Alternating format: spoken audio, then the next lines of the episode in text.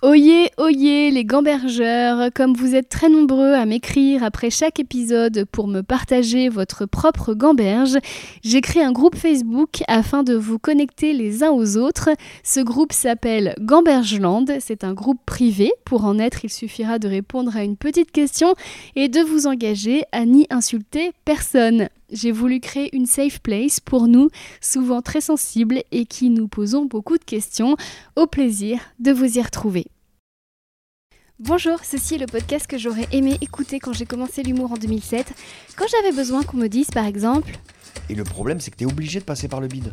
je vais aller voir des humoristes mais aussi des psychologues, des sociologues et plein de noms en hog Ah ouais, ouais, mais c'est un, un bon retour sur investissement. pour déconstruire tous les aspects de la vie créative afin qu'ensemble on se pose des questions telles que Euh, qui c'est qui décide à l'intérieur de moi parce que c'est pas moi qui décide à l'intérieur de moi, Quand on croit décider, c'est pas tout à fait nous qui décidons, c'est quelque chose d'autre en nous qui décide.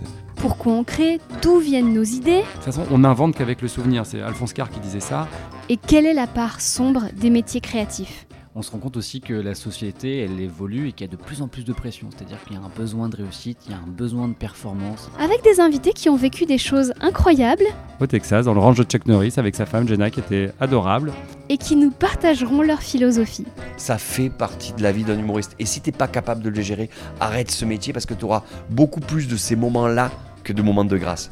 Ma question, est-ce que vous serez là C'est- c'est- je trouve que c'est une excellente question, cette dernière question, parce que je pense que je suis pas capable de répondre à cette question. Et au fait, ça s'appelle Gamberge. À bientôt